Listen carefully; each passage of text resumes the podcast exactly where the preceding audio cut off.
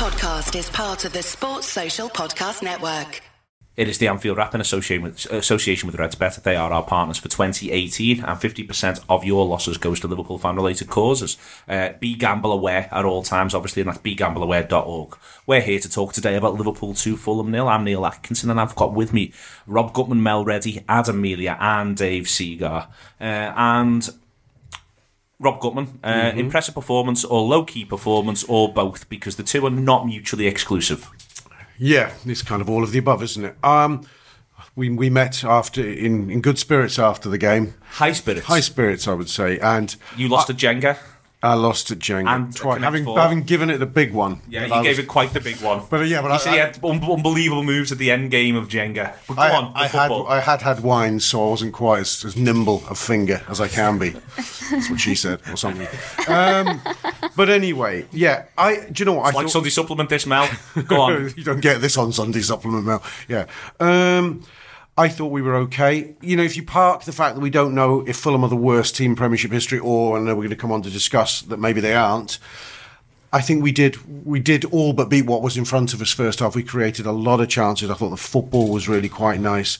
And overall, we, Liverpool are in a. I wrote something about this in the preview on Friday. Liverpool are in a in a funk at the moment, and you, you get the points you can. And I don't even think we had we just won ugly here. I think we won, we won respectably. It's as simple as that. Four or five nil would have been nice, but the performance was as good as a four or five nil, even if it was only two. I think that's it's a calm performance, Mel, and I think that it's one where Rob says we're in a funk. Whether or not I think the funk thing is interesting. Do the players feel like that? Do the managers feel like that? Do the supporters feel like that? Does the wider football world feel like that? And there's probably a chart where that's different right the way through. The players maybe more so than the staff.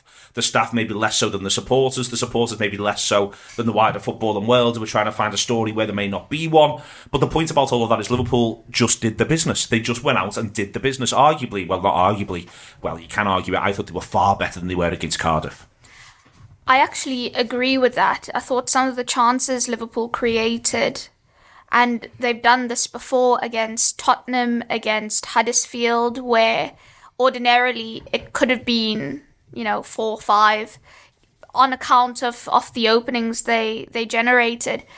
Um, it still felt a bit patchy, especially first half, uh, a bit laboured, too slow at times, Yeah. and Liverpool come to life when their speed of thought and the clarity in what they want to do is is striking. Uh, and I think both goals materialize from those aspects. There is still a little bit of a disconnect, I think, in, in all three departments. It feels very much like defense, midfield, attack, and there needs to be more cohesion going forward. I thought the second half was quite impressive. Liverpool controlled the game extraordinarily well. And they didn't do that in the first half where Fulham created three chances that I can remember. I think they had three shots on target. Uh, they didn't manage one in the second half.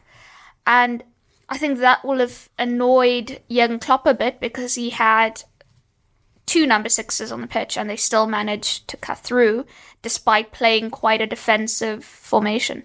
They that's the first half, Dave, and we'll come back to that in a second. The second half, I think you maybe see either that the manager was annoyed or certainly that he sent them out to go and ensure they made the game safe. I think Liverpool's the most impressive area, aspect of the game, if you were to take the game into blocks, is probably the 15, 20 minutes after the half-time break. I think Liverpool come back onto the pitch with the attitude of footballers who are going to make it 2-0, who are going to ensure that that game gets sorted out, and who aren't going to take no for an answer. Yeah, I think. I mean, when it, when we go one 0 up in, in the first half, I think a lot of people, certainly around me, were of that opinion of is this as long as it's nil nil, we're a bit worried, but once we go one 0 it's probably game done and we can move on from there. I didn't really feel that way to be honest because we we had conceded those chances in the first half, the ones that Sessegnon missed, obviously the disallowed goal, which was was quite close, and so when the second half was about to start, I was thinking we really, really need to get the second goal quite quickly because Fulham look like they're not necessarily going to lie down at 1 0 down here. But yeah, the way we came out in the second half and just completely stopped them from creating anything. I don't really recall any chances second half that Fulham had, to be honest. Um, and yeah, it was such a, as you said about the Cardiff game, well, obviously in that game when we go 2 0 up, we start to get a bit sloppy and let them get back into it.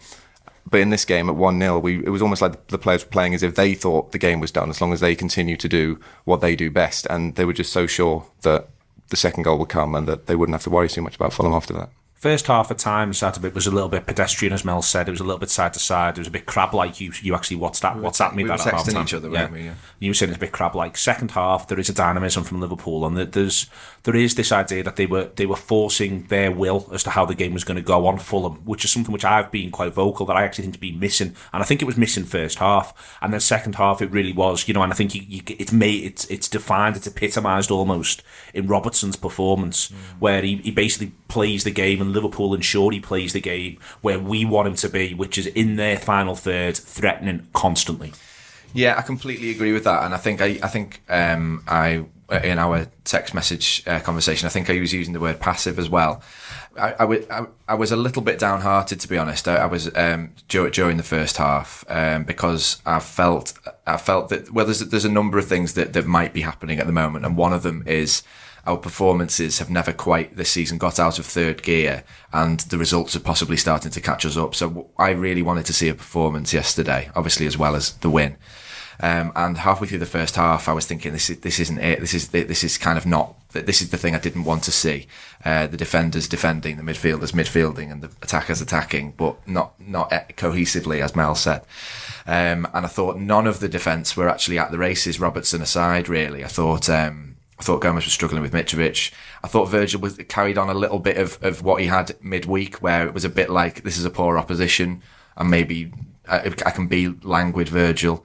Um, and I thought Trent was was toiling and trying things because that's what he does to get himself out of his um, his own personal funk. Um, and you know Trent Trent does does brilliantly for the goal, and they all do brilliantly for the goal. And I think that's what I think when you say your your first question, impressive performance, low key performance, or both, it really turns on the goal because there is an alternate reality where we could be a goal down. In fact, there's an alternate reality where we could quite feasibly be two goals down because Sessegnon's chance is a really good one. I don't know out of ten what you'd say that a chance is, but uh, we, we we we could have been punished for our lumpy non non good performance. Non good performance. That's a crap word. I, I, I, I don't know. I'm, I'm, I maybe I'm seeing a different game. Have you watched? Can I do the risk is to make it sound terribly patronising? Have you watched it back? I've only watched match of the day. Uh, Okay, well, fair enough because they would have shown that. I my feeling my feeling was that we were creating a shitload of chances in that first half hour, and they're really really good ones. I remember turning to Julio that's, that's next to me and saying. You know, our biggest problem has been the last three games. We're just missing sitters for fun here. Yeah. and they were really The- good the- chances. I thought actually uh, that that we were attacking. The attackers were okay, and and it and, Yeah. and everything else wasn't great. Um, uh, Uh, yeah, okay, but we made, but we were good. I thought we were good enough to have raced into a three 0 lead there. Their chances happen after we've let them t- entirely off the hook. I mean, there's the one where Salah and Firmino did this double one two, which is sensational. And Mane should score in the first three minutes, shouldn't he? Shaqiri drills one just wide as well. so well. close, yeah. um, yeah. Salah's put in in the right wing position. Is he one one on one uh, with uh, the keeper? The keeper makes, Makes a throughout the great game save, outstanding saves, but. Yeah, I don't know. I, I thought we'd blown. I thought we'd done enough to have blown them away, and then because we failed, the inevitable riposte was going to happen, and, and then were they get that session. We allowed them to grow into the game, which was what annoyed. me. Yes. I think I think it's midfield that that, that lets that happen. Um, Ronaldo and and, then, Fabinho aren't and then the kind of the, the just just like slight mistakes in defence allow them to actually have have chances from that. And it's it's something which it, it, you know it might be confirmation bias because it's something that I've seen Liverpool do in the past, and it, it's something that annoys me. Although I know why we let teams come onto us because it's it's almost like any a team of any level can can come and will and will allow them to have a game um, instead of just yeah instead of imposing our will on them from the start. This is we. Well, I take Rob's point that you take those chances, Mel, and you can look at all three of those ones that have been cited, and you can say they're good chances, and, and the keeper does well. What was different from that? I actually we don't actually create that many chances in the second half patch that I was talking about that were as good, hmm. but we're banging on the door. We're hmm. there. We're present. We're not. We're, those three chances. I think the three of them they, they span over twenty five minutes. I think I'm probably right in saying about twenty five minutes, and they happen very much spaced out. Hmm. Whereas second half we are encamped, aren't we? It is this idea of we are not going to we're not getting out of this space until we've got our second and maybe even our third. It takes a long time post the second for us to begin to play a little bit more sort of regulation football. We are very much like, no, no, no, this is our game now, and that's the difference. Yeah, the, the the chances created in the first half did feel a bit like moments rather than the end result of continued, you know, pattern play or or or anything like that. And I, I thought again, as we've seen in in previous games, final ball or final decision was letting the attack down. But beyond that, I I think when Liverpool are not fully in their stride, it is harder to then you're just not in your rhythm to make those chances kind of count, and I think that's what we saw. The defense held onto the ball too often at times. Um, there was not enough movement, and I think there's not enough movement because they're not expecting to get you know any kind of um, improvisation on a ball unless Shaqiri has it. When Shaqiri's in possession, look at the difference in the move. You can actually phys- visibly see the change on the pitch because they know he's got the capability to to put in a ball that you know the def- uh, the mar- their markers are not expecting and and that can find a little bit of space. The other thing is, I think the formation is not helping because Salah often enough is blocked by two defenders and he's expecting a ball over the top to come, and that's what he's got to deal with. Firmino is practically taken out of the game because he's playing so deep and in the, is then encroaching on Shaqiri's territory and, and, and midfield territory. And I thought it was quite instructive that the best bits of Liverpool's play, the best bits of Salah's play, the best bits of Firmino's play comes when Salah reverts and goes out wide uh, and and is attacking from there because then he's actually engaging people. He's not waiting for something to happen. He's making stuff happen. And then Firmino is moved up by account that that chance that we are talking about earlier, that one two comes from that uh, similar sort of situation. Um, but yeah, when when we're in possession and we're trying to force the game, we're not doing it in an intelligent enough way, I think, in a way that we're capable of doing.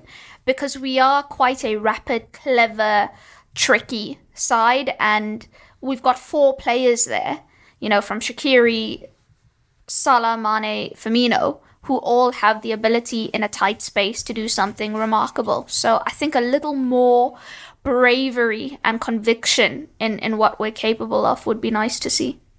Yeah, I mean, I think seeing that that formation yesterday, the way they set up with you say Salah down the down the middle, Firmino in behind, Shaqiri on the right, Mane on the left. I'm still not completely in love with it myself yet. I think there's an element of I think you saw it yesterday with having the two sixes in midfield working with those four. I don't think they've quite got their heads around it yet, and I think you saw that in certain moments where Shaqiri was coming more centrally than than uh, more centrally in the midfield area than Salah would when he was playing in that position. Firmino didn't seem to really know exactly where he was supposed to be a lot of the time, and I think that that's had an effect on on his form. Obviously, hasn't been the best recently, and I think it's him struggling to revert to what is a very different role to what what he was playing last season. And Salah as well, as you said, Mel, about get, constantly having the two defenders on him when we were playing balls over to him. Obviously, from last year, playing off the right in that front three, a team was never going to, even knowing how good Salah was, they were still never going to completely go on that side to to to um, to stop him. So they they were hoping that he wouldn't come in too too often, but obviously he would late on in moves, and so he'd get in at the far post and score. Whereas now, if he's central all the time, he seems to be struggling to find that same space. And I think it's something that, that I think will they will find a way around, and they did yesterday, and they they, they still managed to make it uh, so that they, they'd win the game still playing that way. Although, as you said later on, when they when Henderson came on, they moved back to the positions. They looked a lot more creative uh, than they had been. But I think it, Klopp's going to continue using this. I think in games like this where he wants to get the four in. But I personally think maybe moving Shaqiri into the Firmino role and putting Salah back out wide and Firmino back up front is probably the way to go. He had a look at that didn't he, against Southampton and hated it. Yeah. To the point that he subbed him at half time, and he's not done it since. And everyone yesterday was saying, "Oh, well, he'll do this. It'll be it'll be it'll be Shaqiri there." And I don't. I, I think he's decided that to get the best out of Shaqiri, he's going to use him where he's using him, and that I so I, I'm I'm I'm still I'm. I think he thinks this is different, if you know what I mean. Yeah. And I think that exactly how this is different, I think we, we still sort of, it still remain to be seen, Dave. But I do think he thinks this is different. Yeah, I, th- I think the with with Shaqiri. I mean, for me, I, I want, want want to see him back in that ten role because I think he's shown in the games he's played lately that he's grown into this team and he's starting to to get get a better idea of how to play in this team. I think quicker than most of us thought he would. Um, some probably didn't think he would at all. Um, but yeah, I think you're right about Klopp. Um, has got this idea that, that he wants Shaqiri in that wide position, and he can't I, really I trust him. in- suspect he'd actually want a lot more fluidity from them to interchange in those positions, and he probably will say that when Salah does go wide, yes, do that more often. That's what we want from you. You're not embedded to be the focal point and, and just remain there. And and when I go back to talking about bravery and, and conviction, we need to realize that all three, and they've proven it, have shown they can interchange and, and they just need to do it more often. And that in itself gives the opposition more problems to deal with because you're actually never quite sure. But what what there is with the way in which this is set up, Rob, and I, Hmm. I take Adam's point before. I think that you know at, at times the problem for me yesterday wasn't the attack. I want to come on and talk about Firmino and Mane a little bit, as I don't think either of them played particularly well across the ninety minutes. I think Firmino was a better second half, but what I think that, the, for instance, I think you would argue that Shaqiri is sort of replacing Oxlade Chamberlain, for instance, in the in the side that we saw last season as it Yeah. explodes. I think that's a fair argument. But the difference is Oxlade Chamberlain arrives onto the scene, hmm. whereas as that team's set up, they're all already onto the scene, and therefore Liverpool. You can argue that the Liverpool player who arrives the most effectively yesterday is Andy Robertson. Andy Robertson arrives in situations rather than already being present in them. And when Mel was saying before, they all come alive when Shaqiri gets it. They're all we've got to get it to Shaqiri. which is lots and lots of sideways, and then fi- finally it goes sideways, sideways, sideways, sideways, sideways, sideways, whilst incrementally moving up the pitch, and then suddenly Shaqiri's got it, and then everyone comes alive a little bit. Whereas I think if the midfield is is midfielding in a way which isn't compartmentalised, and there's the idea there's two of them, three of them who can probe from that area, either by passing the ball or by carrying the ball, then I think that's when you might be able to see more movement and more people arriving. Is that fair? I don't know. I, th- I think the problem is the, the four two three. Everyone's talked about this this disconnect between the midfield and this has been the theme here in the, in the attack. But I think Klopp sort of wants it because I think that's what four two three one does demand. But it allows you to have those four players with more theoretical freedom. There is an issue with with the type of position you're describing, and I think that I think Klopp's wrestled with since he's been at Liverpool because even with the Coutinho experiment last season, where he decides Coutinho might be a midfielder after all, and have, they put the four of them on the pitch together. There were clearly games where that didn't work and the midfield wasn't quite functioning. There were games when it did, when we had an enormous amount of the ball. I I think Who's his best number ten? Well, this is the problem. I think we've looked best balanced in a Klopp midfield when we've had Lallana or Chamberlain alongside a Henderson and a Milner or a Wijnaldum. Uh, but A year Yeah. ago was West Ham away, which was an interesting one because that was one of the ones where all four. as yeah, that really works well there, doesn't it? Uh, Uh, So that is one where it did. I don't think Shaqiri is a Chamberlain. I don't think Coutinho is a Chamberlain. I think Lallana and Chamberlain, uh, Lallana and Chamberlain are sort of not exactly two of a kind, but they're near each other. I don't think you can group Adam Lallana in the same bracket as Oxlade not as good. Chamberlain. No. he's not no, as no. dynamic. Liverpool at the moment, the midfield is missing dynamism, is missing somebody to Yeah, take the ball agreed. and carry it up. It's missing That- someone. It's missing someone to pass it vertically forty yards. Yeah. both of those things aren't happening. Exactly, yeah. Open up new passing lanes and and engage. And risk engage. losing it. Yeah, uh, but also engage. Liverpool are not engaging opponents enough, not making them uncomfortable enough.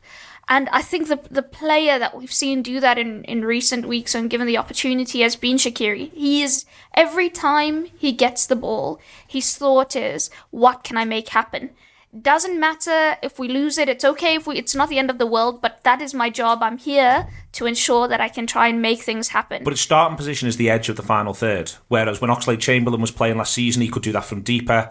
We've seen we've seen Liverpool Yeah. midfields in general do that from deeper, and as I say, either by passing it and, and risk losing it, or by somebody picking it up and deciding to carry it. My thing is yesterday, what you were watching in that lumpy first half, where there were good moments, is it was lumpy, lumpy, lumpy, and then as you said before, either Shaqiri manages to finally get on it, Yeah. or one of the other three Yeah. somehow stumbles onto it, and then suddenly we're alive. Absolutely. And and the, the midfield, I thought yesterday, it did my head in because you've got Wijnaldum and Fabinho basically playing as auxiliary centre backs. They were so deep, hmm. and yet they were still allowing Fulham to create Yeah. those chances.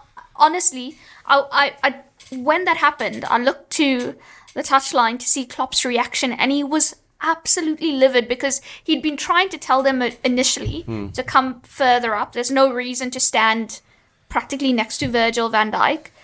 Um, and and he was telling only just one of them, and he was encouraging Fabi- uh, Wijnaldum to to drop and Fabinho to to carry the ball, but I just did not get enough from either of them, and by by then as well, what you've got is a situation where Virgil van Dijk's getting the ball. He doesn't have his midfielders to pass to because they're practically on top of him. And he's having to look, pick his head up, and he's got Salah there crammed in by the two centre backs. So everything is just a little bit risk averse at the moment, and there is no there is no desire at all from in terms of the coaching staff, in terms of the players themselves for it to be that way. So I, I don't know why it's But no, we- happening. I'm this is gonna- I, we did win, and it was a do, it was a dominant performance. I'm not seeing. I think there are tweaks around the system. Well, you know, this, if you're saying we're this not can't, saying we're not saying it's horrible, and we're not saying the position we're in. None of those things. It, it can. I think Neil made the point at at the start. It's not separate conversations that we're having. Liverpool are having a phenomenal season, best equal their best points tally, have their best goal difference, The never defensive conceded. record's unreal. Yeah, the defensive record is unreal, and and all those are are superb, excellent things there's a point Klopp makes. We should expect better of ourselves. We should always expect better of ourselves. And I think this is the conversation we're having because we're seeing Liverpool do an extraordinary thing without truly being Liverpool yet. And this is not comparing, I'm not comparing Liverpool to last season. I am comparing Liverpool to what I know they're capable of versus what I'm currently seeing. The players we have on the pitch are better than that performance yesterday, are better than previous performances. I think it, and need, it needs to it needs to start happening soon. I think that's the thing. I- I think that- it will that- come. I think that- it will come. That was how why why I felt that I was a little bit frustrated yesterday. Is because I feel I've been feeling that we need to start performing because there's tougher tests around the corner, and and that was why I felt like it was it was a, a good game for us to start doing that. And uh, and and you know by by the end, I think I think we were a lot better. Um, but yeah, the, the, that that that lack of dynamism was it, it, it what was an issue, and I was wondering to myself whether that was why whether that's what he wants from from Firmino because Firmino was dropping deep and trying to start things. Maybe he wants Firmino to do that that drive as well as as well as Shaqiri. Um, don't think it's particularly coming off for for Firmino, but um, yeah, so- yeah, that's the big. That's been the flaw for me in the four-two-three-one. Is what it's done to Who's for his me. best number 10? I asked you that before and you, you faffed about the point. Um, because because I don't think I don't know. I think Mane's his best number 10. I was going to Oh, say out of Mane, out of yeah, the, out of the yeah. front three. No, yeah. it's a full stop. And the, squ- the whole squad is best number 10. So Mane. at the end yeah, of last yeah, season, from Mane last was season, playing yeah. brilliantly. as Yeah, he number 10, was. So if he wants to do this, who plays left mid? Because I think his best number 10 is Mane. I think Mane is better at number 10 for him than Firmino is. So and he, he, he- second half, he goes Firmino left for the period and Mane central because I think he's having a look at it. And I think Mane, in terms of making it happen, in terms of coming and demanding it feet, in terms of being able to play on the half turn, in terms of being able to spin, and then being able to look up and make a decision between driving at them or feeding someone, his best number 10's Mane, but then he hasn't got anyone to play left mid if he wants to play this shape. Well, well, last season he played Mane cutting in from the left as a number ten. But in, in a 4 3 3. yeah, yeah. Oh, you're talking about if we do it as a four-two-three-one. Yeah, yeah. That's well, what I'm saying in this shape. In this shape, well, I don't know if Mane would work in that sense as a number 10. If, if you put him literally that central and he can't use his pace from out wide, I think we'd very quickly be going, what have you done to Mane? But then we were having a conversation about arriving onto things, and and you know, so he comes, he sh- pulls areas, he plays free, he can move around, he knows that Shaqiri's going to do this, he's got someone left doing this, he's got Salah there. I just think genuinely, but then he hasn't got a left mid. And then he hasn't got a left mid because Shaqiri wants to play off the right and Salah wants to play off the right. So yeah, you know that is a genuine problem. That's when maybe you need a Fekir or something like that. Or Oh, there he left- goes. There he goes. You'll Preparing sh- for his gutter show. You'll get a show. Claxon. You'll get you'll get a show tomorrow. Just you wait. Um, Fekir's been on the phone to me already. Um, I don't know. Uh, To be honest with you, you're asking me a question I can't answer because I wouldn't play Mane. I wouldn't do that in a million. I wouldn't take Mane off the left because I don't think we have a better left-sided I think player. what we don't see, or probably what we don't appreciate from Mane as well, is the defensive work he puts oh yeah, on, definitely. on Yeah, that yeah, flank. yeah. I, I think he wins the most tackles yesterday, and I agree with that. the amount he he comes back and covers is is extraordinary. And I think the issue he has as well is probably for that formation on the other side. Salah doesn't do that enough, so which is why he probably prefers him Salah as, as a as the fo- focal point. Yeah. Yeah, I was interested by Mane's performance yesterday. I'd like to see Hmm. a heat map, to be honest, from him, because first off, it felt like he was really, really wide. I looked over to the touchline, and Robertson was having to underlap most of the time because he was so uh, so close to the to the line. He did 10 15 chalk on boots. Yeah, absolutely, Like, yeah. like it's instruction chalk on boots. But then second half, it was almost the opposite, where Robertson seemed to be the entire left side himself, and he was doing a brilliant job of it. But um, I don't know, yeah, if it was under instruction from Klopp that Mane was to come more central. As you said, Neil Firmino went out to the left for a bit, but it was, I th- yeah, I thought it was interesting that certainly given, I think. In terms of playing on the left, as you said, Rob, with his um, using his pace and needing the space to, to get into, I think ideally that is where you'd like to have him because if you put him centrally, similar with Sim with um, Salah, you lose that space he has to, to use his pace for, and that's one of his chief weapons. So it, it's, I think it's better to keep him on the left. But having said that, when he went centrally yesterday, it did work better for the team because it allowed so much space for Robertson to get down that side. Obviously, put, puts in the ball for Shaqiri's goal um, from that space being created.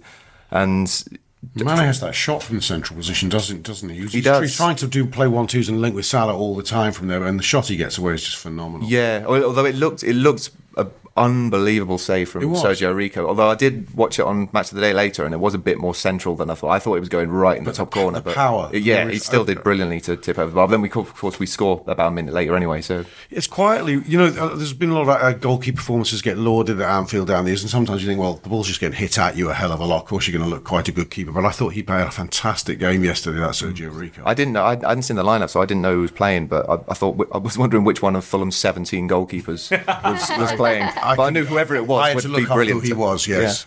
Um, moving into the second half, mentioned the two excellent performances before that both come through, Adam. Uh, Shaqiri and Robertson. Um, Robertson coming to the fore in all areas of the pitch. Shaqiri enjoying getting on the ball and being direct when he gets the opportunity to do so. And in general, there's nothing wrong with direct running and running at people at all. It's far better to lose the ball there than against a side like Fulham than to lose it at a goal kick when their keeper then takes three and a half minutes. Everyone gets back in shape and they blam it long to Mitrovic and we start all over.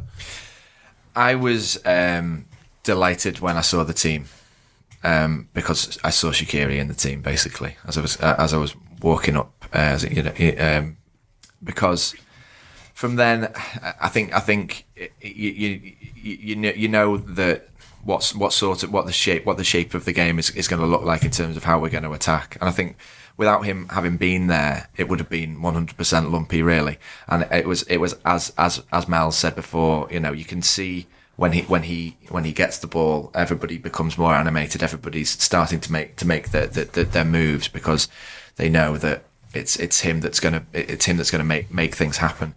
Um, I I mean, I've I've I've been completely positive about him the whole time he's been here. I think I said on, on a show a couple of weeks ago. I just don't I don't think he's put a foot wrong for Liverpool so far. I just think he's been, weird, he hasn't, I just he? think No. he's been brilliant. Um, and I think his uh, I, I, and I, I sort of disagree with something you said before, Neil, about how where where he is on the field. I know he is at the at the, the, the, the base of the final third, I guess. But I think he's deeper than that as well. I think I think he I, I I can remember him coming to to to start moves. I remember him wide. Obviously, he's in the poacher's position for for his goal, which is a fantastic finish, by the way. Un- Unbelievable, isn't it? Yeah. Wow. It's a lovely finish. It was underrated because of the really quality of the ball. underrated. Yeah. Yeah. Um, and uh, yeah, I mean, for, for for me, I guess you know, I, I was happy to see that that, that BT had given Andy Robertson man of the match, but the game's all about Shaqiri for me. Uh, uh, it, it, everything everything positive. I, know- I I started off on a bit of a negative note. Uh, everything positive that I have to say about it is is, is mainly about about Little Shaq. I love him. He's brilliant. Yeah, I'm, I'm totally. So I agree with you. It's good news when he's when he's in the team. I I think Klopp's held him back. I think because he's so so far. I think more often than not he's thought, well, my front three are great, and he's great to have off the bench when we want to freshen things up. So he gives himself an option.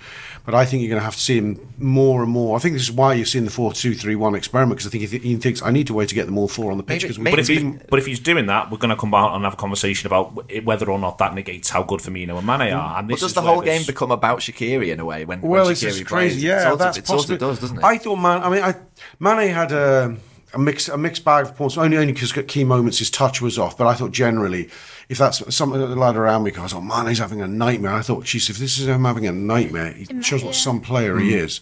Uh, because there were moments in that game. Firstly, his, his his application was incredible. By the way, his hand, I think he still has two more weeks before the swelling comes down, so he's still playing. so when he has with- opposable thumbs, I've imagine- completely forgotten about that, to be honest. Yeah, well, the, there was one. There was one moment in the first half where he nearly. It's it's almost the assist of all time. Basically, he, he wrestles his way past two spins, pivots, brilliant. darts, and then just I think just just slightly too heavy a touch for Salah, but it would have been incredible. But so I don't think he's suffering in this system. Shaqiri's thriving in it. I think Salah's enjoying himself. Uh, well, the goals show that he must be. Firmino is the sacrificial lamb. Although second half, he's, second half his body language changed. It was as though maybe the team was more relaxed and allowed him to be more relaxed. I thought I mean, there were some positional changes, but his but his body language was, was better in the second. I half. think the faster we play, the more you're going to get out of the more you get out of Firmino. Yeah. I think the fact if Liverpool play slowly, Firmino is almost like what what on earth is the purpose of me in this? Exactly. Yeah. I think as soon as they up it, and this is why I think they need to find a way. And I normally I, I very much back the notion that the manager's job isn't to get all eleven on the pitch playing well; it's to get Liverpool to win games. That's the mm. manager's job at core. But I very much think that he has to work on a way. If he is going to play the four of them at home, for instance, pretty pretty regularly. He has to work on the way in which he gets the best out of all four of them because they are his they will always be his most dangerous weapons Mel. Hmm. And I think that it can't be the idea of it, you wait until Shaqiri gets it and then everyone comes alive. He's going to have to solve how he gets everyone to come alive quite regularly through the middle of the pitch and bring in all four of his core players Yeah, I, I actually wonder if the issue is not them insofar as it's what's behind them. If he solves the midfield conundrum, and I think that happens with, with Naby Keita now being fresh and, and, and ready to play again, because he needs a line breaker there. And he doesn't have one at the moment. And when he has that, and when Liverpool has that, the dynamism and, and the tempo, everything is just automatically raised then. And the other thing with with Naby is he give you gives you defensive solidity as well. It's great at intercepting the ball, tackling, all those stuff. So it's not like you're sacrificing um, anything in that regard. You're not putting a, an extremely attacking player uh, as your eight. So you've still he still maintains a bit of balance. The way the centre backs are playing as well, you, he can afford to be. You know, get out the more, way. more adventurous. Get yeah, out the way. Get te- get 15 yards above them. Just get. Fi- I, I, I thought Van Dijk was shouting a fair bit yesterday. Like, just get out my way, will you? Exactly. I'm Van- fine here. The, the amount of times Van Dijk had the ball and had no pass on, no proper pass on beyond a sideways or, or just in front of Went him. back to Alisson quite a bit. didn't yeah, hmm. w- was really, really annoying. I was annoyed on his behalf because they were right on top of him. But I think it's just small little tweaks that, that fix that. And the, the, you were talking about Shaqiri's performance he, I think, at the moment is my favorite player because his ability to understand what's required of him in every situation in relation to his teammates and stuff is, is astounding. And for somebody who, during his career, has been called individualist, to, to have the collective in his mind at all times and to manage to marry his ability with that of those around him is, is sensational. I agree. I think I thought Andy Robertson had a superb game, but for me, Shaqiri makes that team come alive. It, what the it, it's the way in which he embeds himself completely in the collective, as Mel's just said. That's the thing that most surprised me. It was the thing I was most concerned about before we signed him. Dave was the idea that he'll play the game very much on his own terms, and he is doing that in one sense. But there's another sense where he's playing it. He's decided his own terms are how do I get the the best out of these three around me and others on the pitch as well. And I think that that's where you know, to, he's very much embedded himself completely in the ethos. And I think that the two performances yesterday that I've highlighted repeatedly, Shaqiri and Robertson, they embed themselves in Klopp's ethos in a way that a few others on the pitch are still sort of struggling with. They're selfless, the running's endless. Um, the, the, there is a desire to to constantly be present and active in the match and to force the issue all the time, and that's what the pair of them did brilliantly. And Shaqiri's doing it in a way which, as I say, it comes as a massive surprise to me. Not that not not his talent, his ability, his ability to turn away from people, but the thing that he's doing next all the time is I'm just finding the best red shirt I can. Yeah, I think you can see see in him that I think there's a certain relief in him that in his entire time at Stoke, not to downplay Stoke too often, but I think you can see in him. It's almost like uh, how do I put this delicately?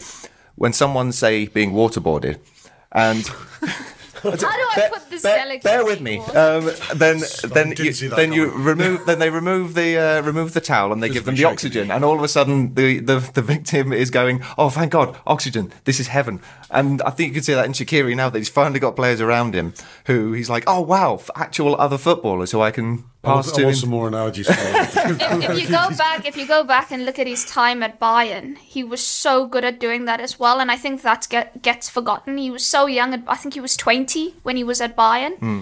and his ability to do it then sort of got overlooked because he, he had all those troubles in Italy where Mancini didn't trust him. Then he went to Stoke where he had to play a completely different style of football and be all things to that team. And I, I think I, I still don't think we've seen the best of him yet. I think there's so much more to come. I think everyone from else him. plays better. You'll get more out of him. Yeah. he honestly, it's a it's a toss up between him and Joe Gomez at the moment for who my favorite player is. But I think by virtue of him just sparking life into that team and. uh, My favorite thing is watching everyone else reaction when he's on the ball because you see them all just switch on. Um, mentioned Joe Gomez there, uh, Adam, in the context of discussing Fulham. I think mentioning that you can argue Mitrovic gave Gomez his toughest 90 minutes of the season so far, to be honest with you, in the same way that Arnautovic very much ran him Yeah. hard first game. I think that you see that Mitrovic does that as well.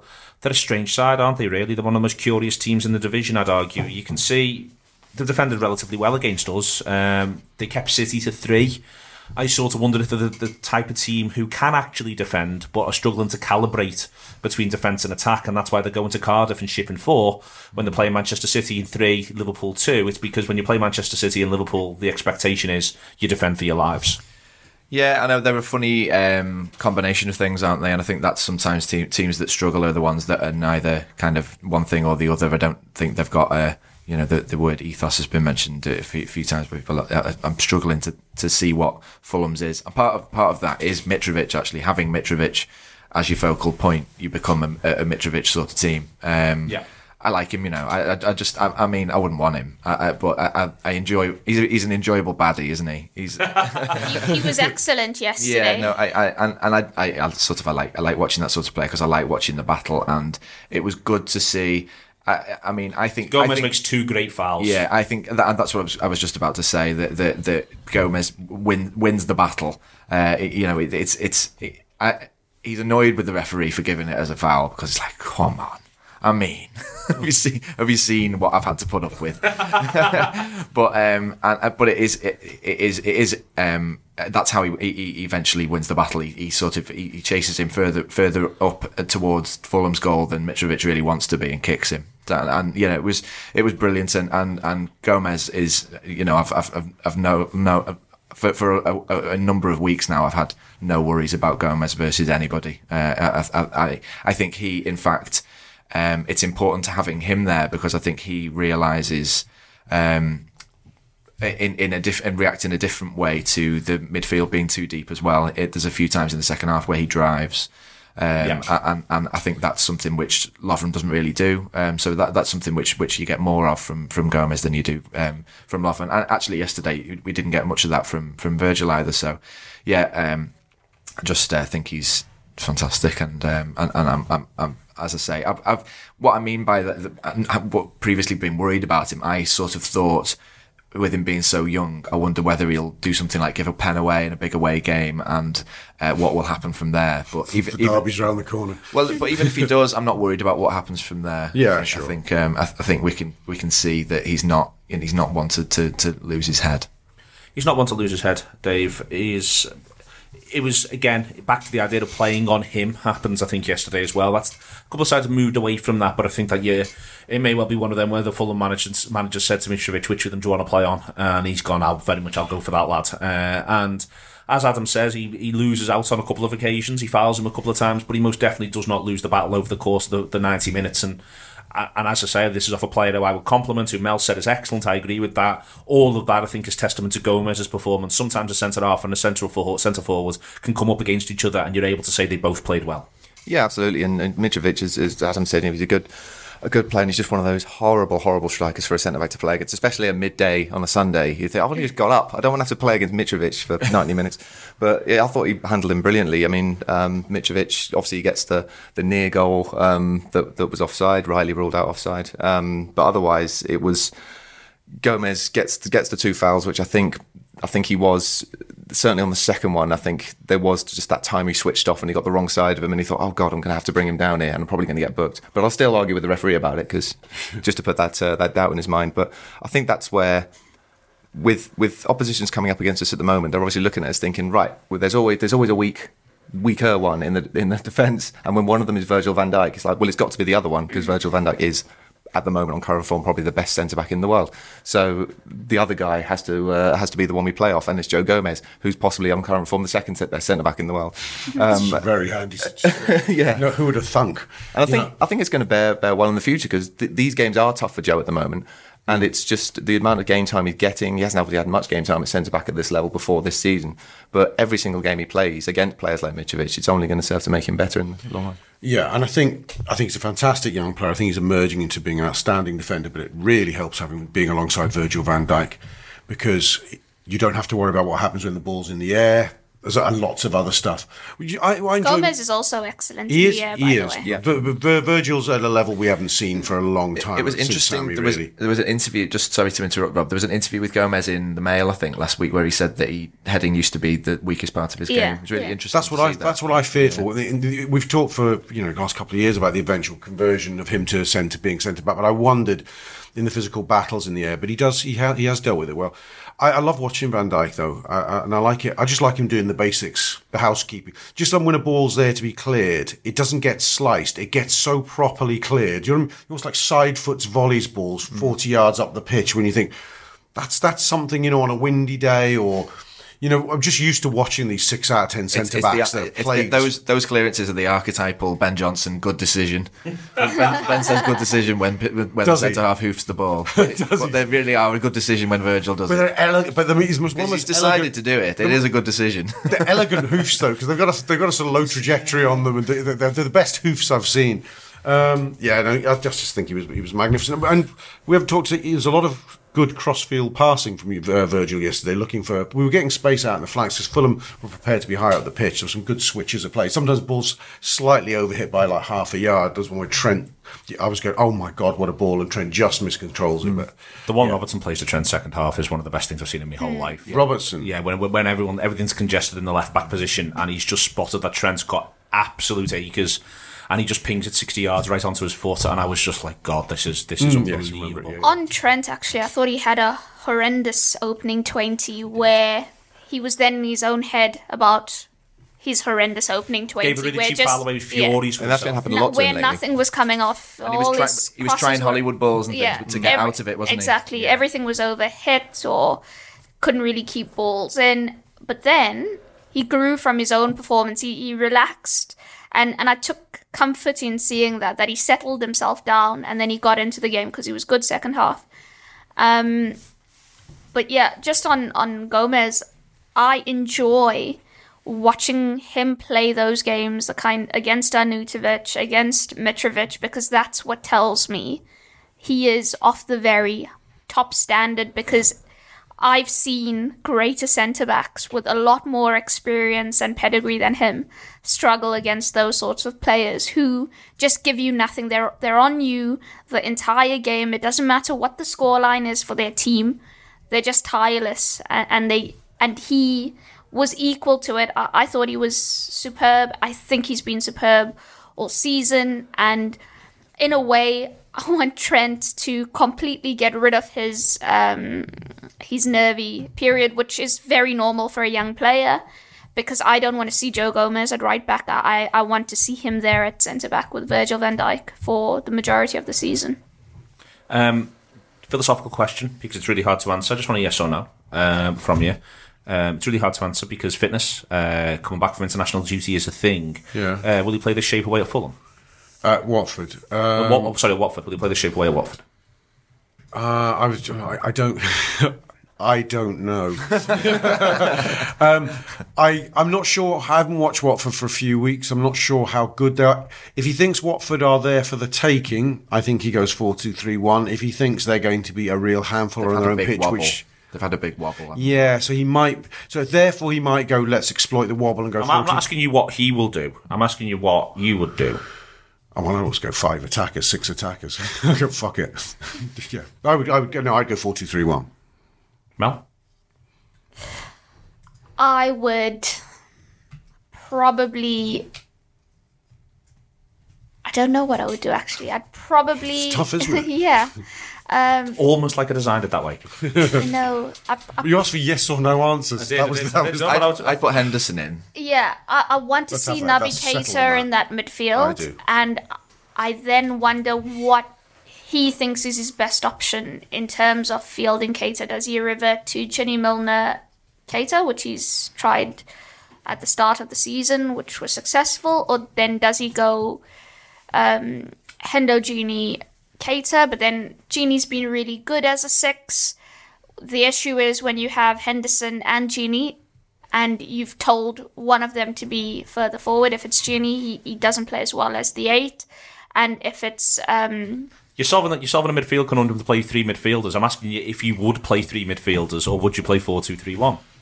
I, w- I want to see Keita in that midfield, and I don't think he does it without playing three midfielders. Um, I think it will be pretty much what we did at Palace. So that is that's Hen- Hendo Keita. Um, and- Henderson and- comes on at Palace, but it's, Oh, it's, Henderson it's comes Wijnaldum. Yeah, he's, he's very good as a sub. It's, it's, course he it's is. Keita, uh, Wijnaldum, Milner. Yeah, I don't think I don't think we're ready to have the because we, we do four two three one to start Shaqiri, and I don't think he starts him away yet. I, I would. I think you're probably right. Yeah, I, I mean, this seems seems a bit strange considering Shaqiri's probably our best player on form at the moment. But I think he, I, I would go back to three in midfield: uh, Henderson, Keita, and Wijnaldum. Probably. I think it's just with with being Watford, they they have had a wobble lately, but they've, they've been excellent this season and awful this season. And I think if you don't know which one's going to turn quite up, an aggressive side as well. yeah, and, so- and Troy Deeney's back as well, which yeah. which will have a big effect. So I think he'd play it slightly safer, but have obviously Shaqiri to, to come off the bench. Okay, dead interested uh, in that. We'll obviously be talking about that as it gets closer and closer to it. Uh, Liverpool sorted out quite nicely. Um, want to talk about the other sides briefly, uh, as we're doing that at the end of each of these this this year. Uh, Everton held Chelsea. Adam, the Ev came through for you. Good I lads, aren't they? Yeah, I, I, I was. Um, I had no no confidence in them doing that, to be honest. I, I, I, No, just because I've. I've, thought- I- I've watched Chelsea a few times, uh, uh, a, lot, a lot this season, and I've, I've been impressed with them ever since they played us. Actually, before that, I didn't think they were as good, um, and I thought it was pretty similar to their game against Palace last week. Chelsea's game against Palace, which they ended up winning three one. Except it, they just uh, they, they, they, the point where the goals came against Palace, the the, the game was of a, a very similar shape, but. Um, I thought Pickford did well when he needed to. They obviously didn't have any high shots, um, so so he uh, he did what you'd want your goalie to do in a big away game, save them when he needed to. And they yeah they huffed and puffed a bit. I thought the referee was actually was was a pain. Um, he booked Yerry Mina for for something daft, and then kept having to book people. And um, I thought It was a bad tackle on Walcott. Uh, I don't really remember that one. I That goes over on his ankle. Oh yeah. Yeah. no, that was a bad tackle. Um, and so yeah, was it Jorginho? In fact, I think maybe, Jorginho got booked. I don't know if it was for that, and he was he was walking a tightrope. So so anyway, so what I was going to say is that that led to to uh, Sarri taking Jorginho off because I think it was it was looking like a game where somebody was going to get sent off for a while. Everton did well to nullify Jorginho because he is the metronome for Chelsea, and by stopping him playing, you basically cut off so much of, of Chelsea's life force. It, it is him and Hazard that are their two major weapons, and once you stop his feed into Hazard, and then you, you pretty much make sure Eden is dealt with well, then you restrict Chelsea. Um, I thought Everton have actually been in a lot of games this season quite impressive in terms of their organization and their ability to carry out a game plan without actually seeing the results for it. Ha- happy they saw a result in this one. They've, they they look like a team without a striker to me, and now sort of Richarlison's Mm. been been there, and it's it's like it's all set up for Walcott to score the goal, but he's not he's not really good. um, I know we're playing them soon, so we shouldn't say things like that. It's fine. It's fine. It's fine. It's going to be hard at Anfield. Don't get me wrong. Uh, Wolves holding Ever, uh, Wolves holding Arsenal. Quite nice news, Rob, as well. You know, in terms Yeah. of just like, the sooner that the sooner top four is none of our concern. In in, in in one sense, the better. Yeah, that would be good, isn't it? Just first, still was the first weekend in, in, a, in a while where we've seen it begin to spread out slightly.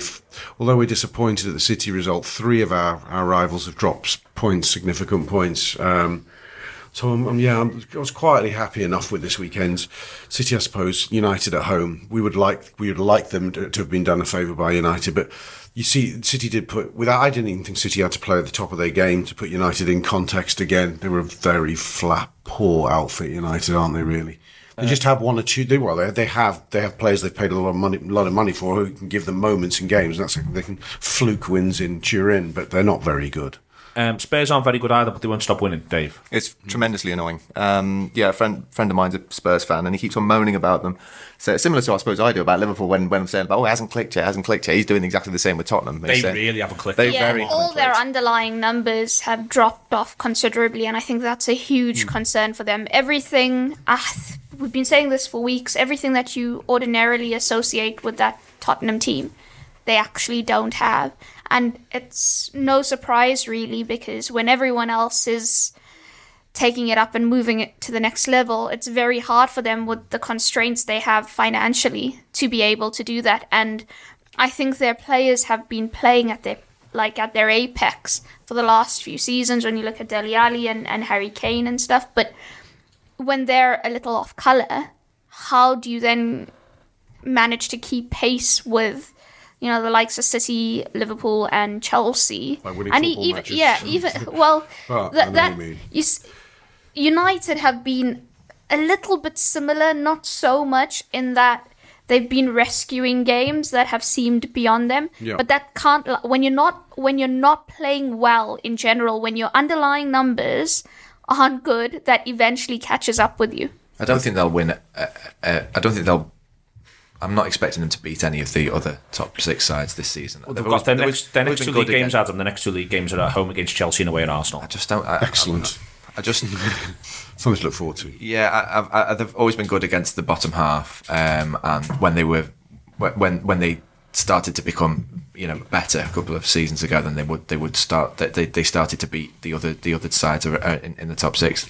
I just don't don't see it. They've already lost to, to City at home and Liverpool at, at home, obviously, um, this season, and um, I just They won think- Old Trafford, to be fair to them. That's true. Yeah, that's true. They That was with what United were is awful. they go with Arsenal a League Cup game or a league game? United, that was probably United's best 45 minutes of the season, the first half. Uh, Tottenham just hit them twice on the break, but that, United were excellent in Which that one, game. sorry? when they when they When lost they, to Old Trafford. Yeah.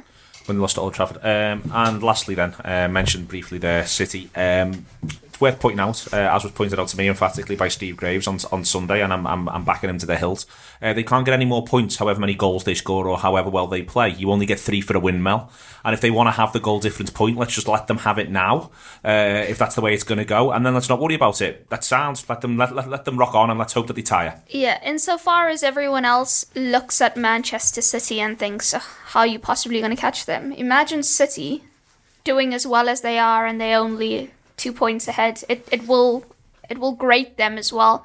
Pep Guardiola said something interesting yesterday that he felt his team played with fear and pressure at in parts of that game, and that was quite an interesting thing for him to say. Uh, And I don't think he w- he was talking just in terms of it being a derby because United gave them nothing to worry about beyond the penalty. They didn't offer any sort of concern for City. I think he's talking about in general in terms of the situation in the league, which is hugely competitive at the top. Um, City are really a class above. They're they're an excellent team, but I think we're still going to see, as historically the case with Jurgen Klopp teams, Liverpool will get better, and I don't think people should be disheartened and should Absolutely not. Discolor what Liverpool have done because of City. I'm not I, I, either, to be honest. I have been, and I think that it's almost like they've tried to dishearten us. City have been trying to dishearten us Yes. uh, over the last few weeks. And I Very think so. I, I, I was, in fact, I did the, the video with Craig before, and I was saying that, that in my opinion, um, there there there would have been a narrative this morning had we not beaten Fulham and they'd won. The the papers would be giving City the league, I think. Yes. this morning, and that, that narrative can't happen now because we're still there. We're just two points behind them. So I think you know I'm I'm oh, I'm very much up for a winter of one 0 wins while they win ten 0 and you know they can have a plus our 500 goal difference, and we're still just two points behind them. And I'd like them to drop the odd point in the hard games now and again. That would help. It would, and I don't really see. I don't really know where that's going to happen. Still, to be honest, it doesn't seem as if us, but, really. But it's going to be. We'll just have to be there in March. March is when it's going to happen. we just have to be there and thereabouts in March. It's been the Anfield Wrap in association with RedsBet. Uh, got to echo everything there above. Liverpool have played 12, won 9, drawn 3. Uh, they have only conceded 5 league goals. If City want some fear and pressure, we'll put it on them by the fucking bucket load. Sports Social Podcast Network.